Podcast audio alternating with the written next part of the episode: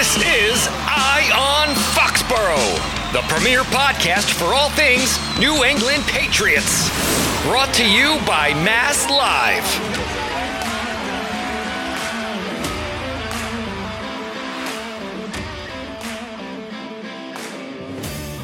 Welcome to Mass Live's Eye on Foxborough podcast. I'm Patriots columnist Karen Guregian, and I'm pleased to welcome former NFL executive and current NFL Network analyst Scott Pioli. Scott has been a chief decision maker for several NFL teams, most notably with the Patriots during their first stretch of championships. Today's show is going to focus on the Patriots in the Pro Football Hall of Fame, or rather, the lack of Patriots. With both Rodney Harrison and Vince Wilfork recently named semifinalists, I thought it would be a good time to chat with Scott. Hi, Scott. How are hey, you? Hey, Karen, how are you? I'm doing well. I'm doing Great. well in the podcast world now. Hey, there's worse places to be for sure. This is true. You and I have talked plenty of times over the years about upcoming Patriot candidates for the Hall and how long it's taken even Ty Law and Richard Hmm. Seymour to get in. Um, we, we have a couple of semifinalists on the ballot now who have never gotten past the semifinal stage with Rodney Harrison and Vince Wilfork.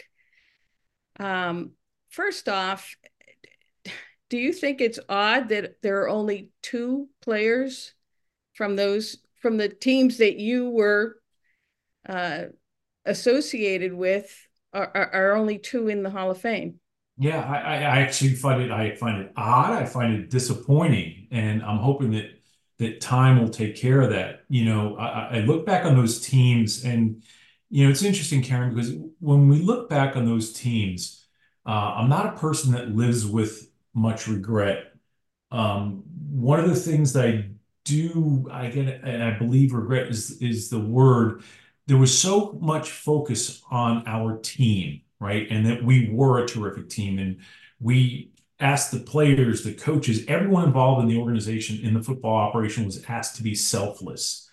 And by doing that, we elevated the team. And then this narrative and perception started that players were looked at being simply team guys, being simply system guys, that, that they were they were lesser than some of the other players around the league, when in fact they were terrific players. Uh, you mentioned, you know, Rodney and Vince. Uh, you know, I've been fighting since the moment that Rodney was eligible because I, I look back at him as a player, and regardless of how you look at it, whether you look at film, if you're a film person, you could see that Rodney was truly one of the greats in the league. If you look at from analytics standpoint, he was truly one of the greats.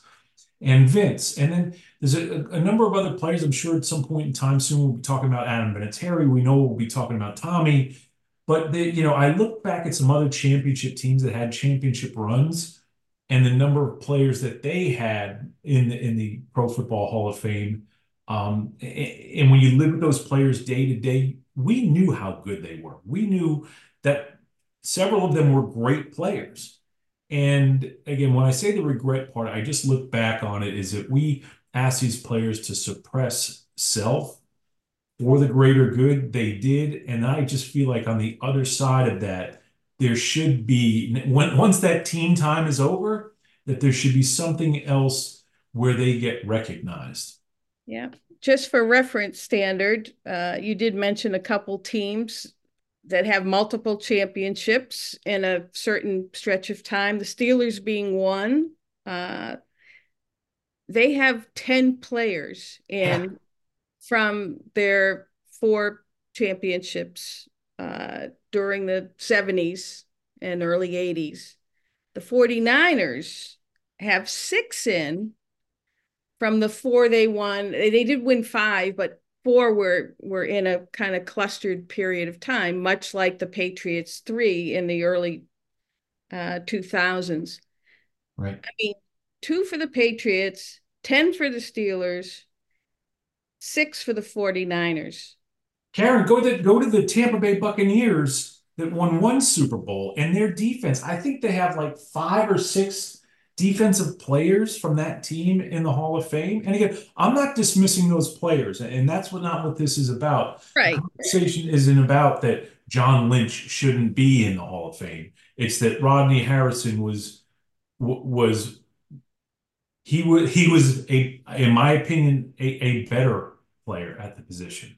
When you again, if you were to compare Rodney Harrison to several safeties who are in, John being John Lynch being one of them, even Brian Dawkins, you know, I was looking up numbers.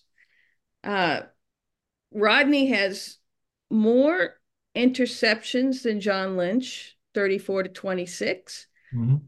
He has more sacks than John Lynch, 30.5 to 13. He has more tackles than John Lynch, 920 to 727. He has more championships than John Lynch. And again, I don't I mean, Rodney is is lacking in Pro Bowls, but yeah. on, on the scale of 1 to 10, I don't think Pro Bowls are the are the best measure.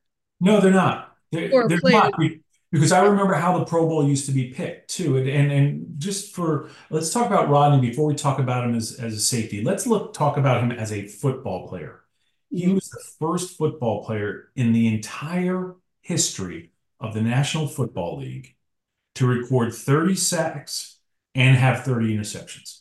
That's the in the history of this entire game. And to this time, you know, we're sitting here in 2023. There's only been two players that have ever done it, the other one being Ray Lewis. So I, I mean, th- again, I get stats. I know stats. I'm not a huge stats guy, but if we're going to talk about stats for this moment, let's talk about that. You talk about how he had more tackles, how he has more sacks, how he has more interceptions, all of those things. You know, the, the other fact is this Rodney did it in only 186 regular season games. John Lynch played 224. I understand the importance of numbers, and I've never been someone who's made it just about the numbers. Um, when you look at film, when you look at tape during Rodney's time, there's no doubt that he's one of the best players in the National Football League at that position. And when we we talk about numbers, again, if we're going to talk about numbers, when you look at Rodney's tackles that are more, interceptions that are more, sacks that are more, again, than John Lynch, and, and again, this is not discrediting John Lynch at all, but he did it in only 186 games, whereas John played 224 games. You look at some of the other players, Rodney did more in less than a lot of other folks. And, and I also have very strong feelings about the whole all pro Pro Bowl thing. You know, when you look at all pro, Rodney's one of the rare players that made more all pros than he did Pro Bowls. And one thing that, you know, because I've been around for so long, I remember being in the meetings when the players selected the Pro Bowl and you would sit stand in your team meeting room. They would hand around you know papers and players would vote. And you would be stunned by the number of players that were in the rooms voting on the pro bowl that didn't know the rest of the players around the league. They knew the players on their team. They knew the players in their division. They knew who the big and sexy names were but they didn't know and and the number of times that they would ask players would ask, "Hey, who's the leading receiver? You know, who has the most catches? Oh, he must be a Pro Bowler." So to me, there was there was there was something about Pro Bowls being selected, and and, and I'm not trying to throw a conspiracy theory out there, but I, I really do believe this, Karen, and, I hope I'm you know people will will at least consider this thought. The way that Rodney played, which was at times after the whistle because of who he was and how he was on the football field, he was labeled certain things. And in my personal opinion, at times I did believe that I felt and sensed and heard that it was racist. And Rodney was framed in a way that I think was incredibly unfair. And I know that I can say that because I heard the things, I heard people talk, but I also knew Rodney right? For those first nine years he was in San Diego when the Chargers were still in San Diego. I was a pro personnel director and then ended up becoming vice president of player personnel. So I did reports and evaluated Rodney every single year. And I saw him play. And when I talked about him, I heard what people would say. But then I lived with Rodney. And Rodney is one of the most incredible and fine human beings. Karen, you got to spend time with him. He he is an amazing human being. He's an incredible husband. He's an incredible father. He was one of the best teammates I've ever seen. Um, it's um, I, I look at that some of the popularity contest things that he was involved in, which were Pro Bowls and stuff like that. Um, that is somehow being used against him when the numbers don't lie, and quite honestly, the tape doesn't lie. Yeah, it, I think this is his 10th year of eligibility. It's unreal. And it's, you know, at least eight or nine years too long, if you ask me. Um, but I do think that reputation that you were talking about is has impacted the voters. Absolutely. Unfortunately, but again, if, if we want to if we want to get into that, if we want to start looking at looking at the makeup of individuals and some of the people that are in the Hall of Fame and what their personal history was and or um, just some of their stuff, you know, we if, if we're gonna make it about the play and the performance, let's make it about the player performance. Let's not put so. And, and when I look at character, again, penalties and fines are one thing. When I look at the man, again, now you know Rodney says that that I think too highly of him, that he's flawed too. But you know, I get it. But as a person and a human being, he's incredible. Yeah, uh, for him not to be, and and, and again you, you brought this up. He's one of only, he was the first to yes. have 30 sacks and 30 interceptions. And Ray Lewis is the only other one, and he's in the Hall of Fame. Right. And, and so, again, in the history of the game, not just safeties, not yeah. just in the history of the game. Yeah. Well, I, I think a different thing is we'll tie up Vince Wilfork and it's mm-hmm. we're talking about Rodney having the statistics, him also being somebody you can watch on film and know right away, you know, that he belongs. Vince doesn't have numbers. Right. You know? 16 sacks in in 13 years doesn't exactly scream off the page. Right. But I think anybody watching him play either live on film or or whatever would agree that during his time, there might not have been a more dominant nose tackle in the game. And you, and again, you just have to, and it, part of it was the scheme and what he was asked to do. Mm-hmm. Uh, but he shouldn't be penalized for that. It took a long time to get Richard Seymour in for that very reason. Well, for that same reason, exactly right, right Karen. Exactly right. And and you know, you used the perfect word, which is dominant. And here's the other thing that Vince did. He he created he was a stabilizing force because if you remember, which I'm sure you do, you were you were right there with us. You know, we had a revolving door of noses that came through. It was Keith Traylor. it was Ted Washington, it was this every year we're changing it out until we got Big Vince. And when we got Vince, that completely solidified the middle. And again, he was the perfect two gap nose but then he also had this other ability where, you know, when there were stunts called and he had to play one gap, and and as Bill's defense evolved and there was a little bit more one gap stuff, he was fantastic. Again, he provided a stability on and, and dependability on the defensive line that was really rare. And you know, so often we hear the phrase, you know, the most important ability is either availability or dependability. That's what Vince was. And he also had a dynamic, as you say, he can't be judged by statistics. Most inside defensive linemen can't be. And when they play in a certain system and and like Vince did, they can't be. But here's the other thing is he was a champion. He was a two-time Super Bowl champ, but he had championship makeup. And you know, one, then one of the other things that you can't value on, you know, when you're evaluating certain players, if you go purely on statistics, if you look at film, but if you saw him in the locker room and the importance of him to us being a championship caliber team and a championship caliber defense, you know, as an inside player, absolutely second to none. Uh, to that end, uh, I dug up a quote from Coach Belichick on Vince, and it almost, you know, quick quote, but I think it says, says it all. Uh, said Coach Belichick, Vince exemplified all the things that define football greatness. And I think that kind of backs up everything you just said. Exactly right, because football greatness is about the greater good. Yes, it's about the individual and the hall. And it's funny, I've gone back and forth. I, have often said that needs to be a Champions Hall of Fame. There needs to be a, an individual Hall of Fame and a Champions Hall of Fame. And I look at so many of the players that we had that would be in the Champions Hall of Fame, and Vince is one of them. But Vince was a great player. He was more than just a champion. He was a dominant player. Again, to use your word again, he absolutely was. And and Bill's comment, you know, lends to that. Bill and I feel the same way about him. Yeah, I think those Patriot teams are all of the Patriot championship teams, but let's focus on the ones that Rodney and, and Vince played for. I almost think there might be an unconscious bias from voters thinking that those teams' success were a two-man show, meaning Tom Brady and Bill Belichick.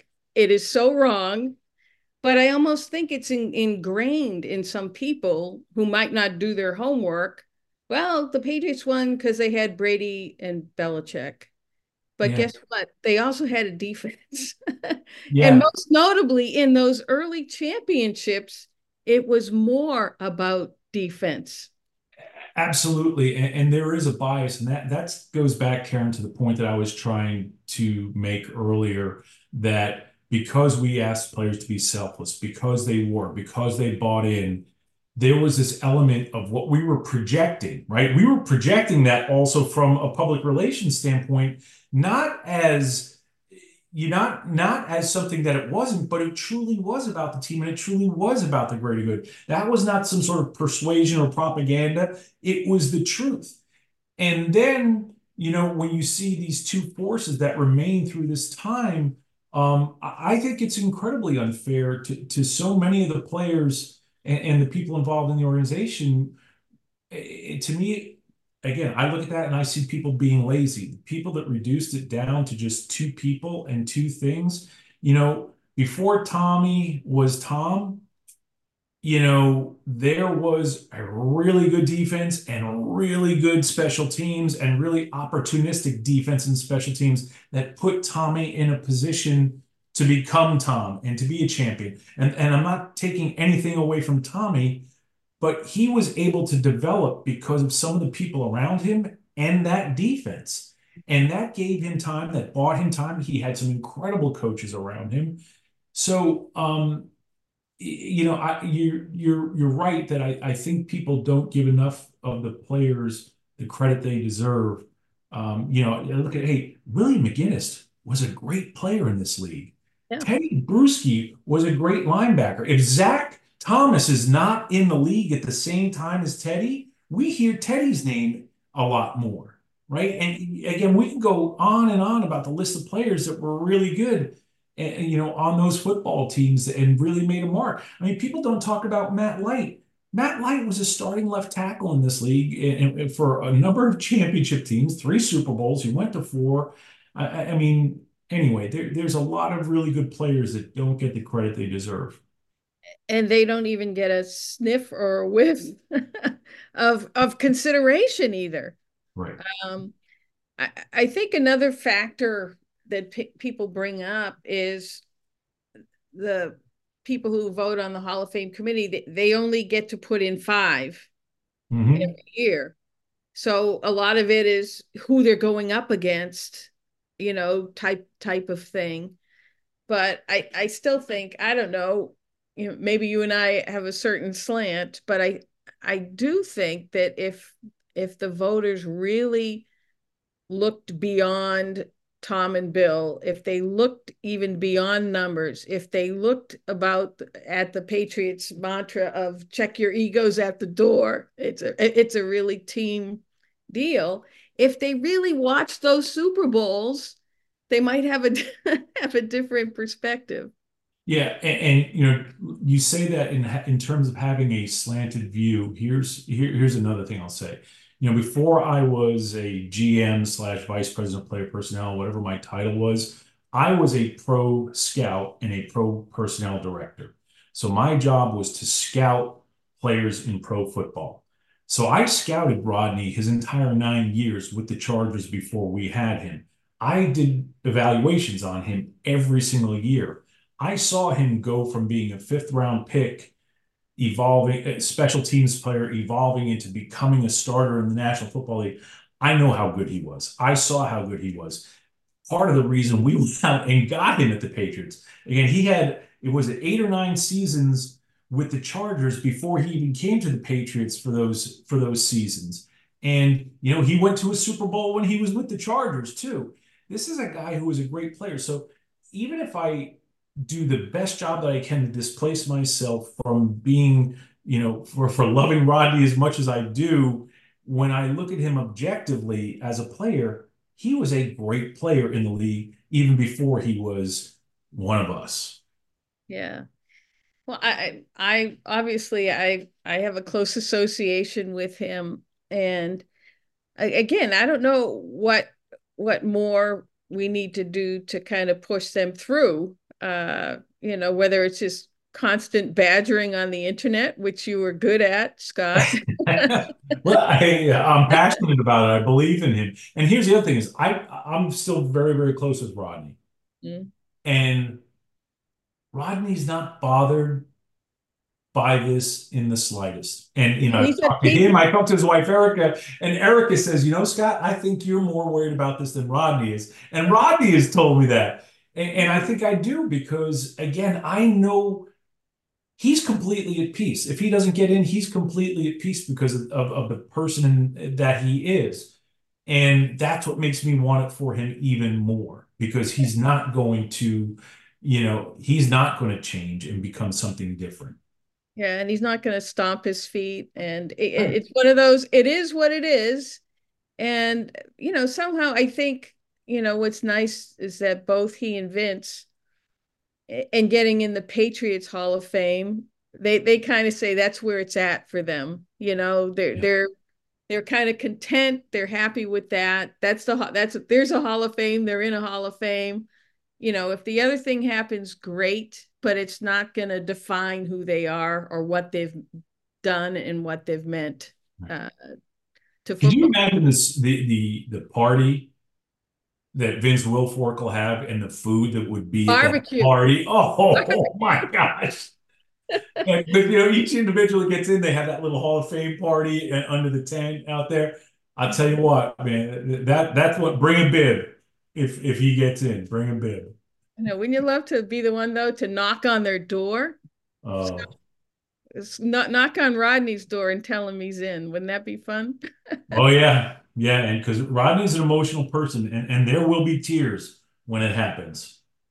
I hope it happens. Uh, before I let you go, I, I also know that you're uh, on the committees for the Black College Football Hall of Fame, and yeah. there's and there's four Patriots who are up uh, for this year's induction. One being Julius Adams, mm-hmm. uh, Jay Skywalker, Anthony Pleasant, and Tyrone Poole. Uh, the latter two from the from the more recent championships. Yeah. About the process and and and what that's been like for you. Yeah, it's uh, it's it's on absolutely an honor. Um, I'm on the selection committee for Black College Football Hall of Fame. I'm also on the board of directors, and um, these meetings are so much fun because I, I love the history of the game. I especially love the history of HBCUs and Black college football.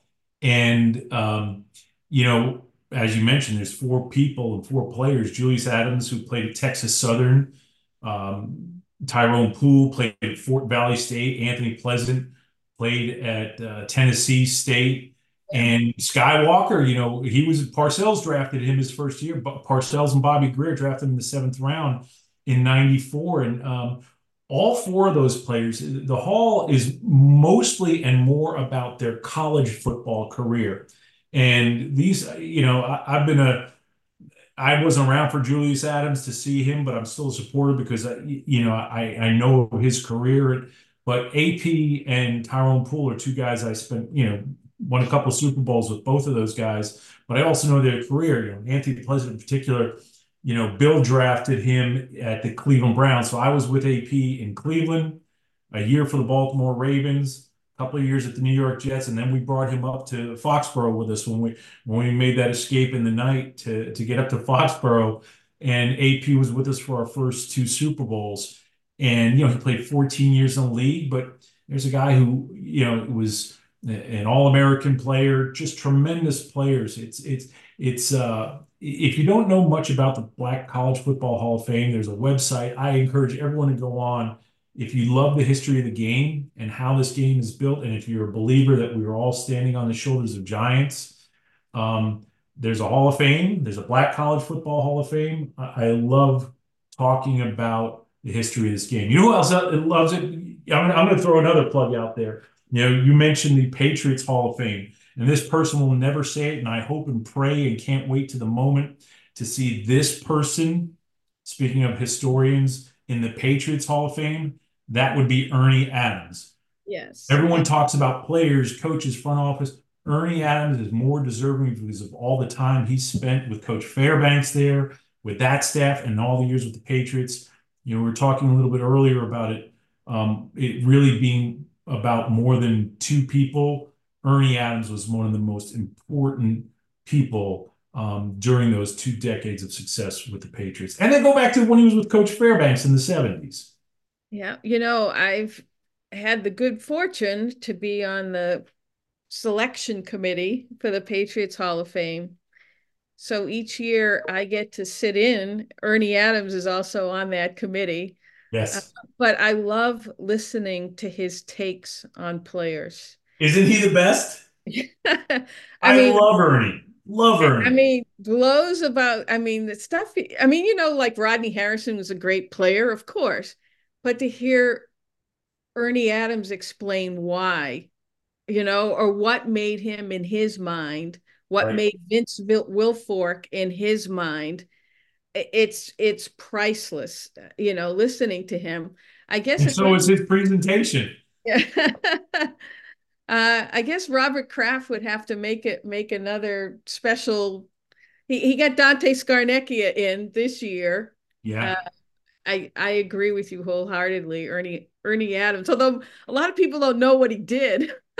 he did so much of everything. And again, you talk about quarterback development yeah. and having a hand in Tommy's development.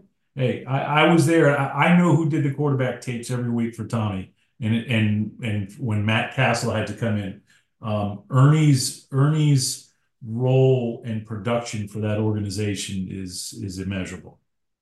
Right, and again, God, he had so many did so many things. He would scout the opposing team. We know this from the from the Patriot tapes how he scouted Seattle, uh, the Seahawks, and knew on fourth down on that play that Malcolm Butler made the interception because of Ernie scouting. They practiced that play constantly in the lead up to the Super Bowl. Yeah, and when I got going in, in pro personnel and pro scouting, I became an advanced scout and did a bunch of advanced scouting for a number of years. And two of the people that I learned a great deal from about scouting, one was Ernie, because I worked with Ernie in Cleveland. We were together in Cleveland at the Browns on Bill's staff.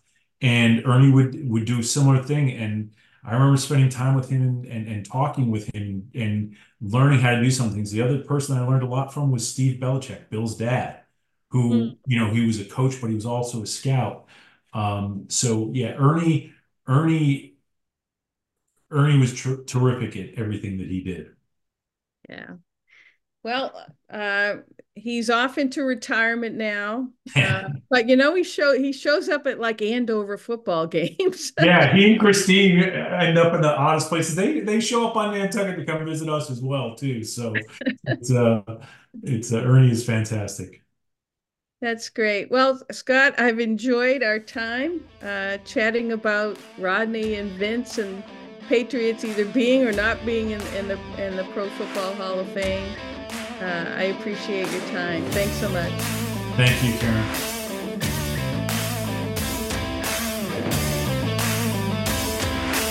This has been Eye on Foxborough, brought to you by Mass Live.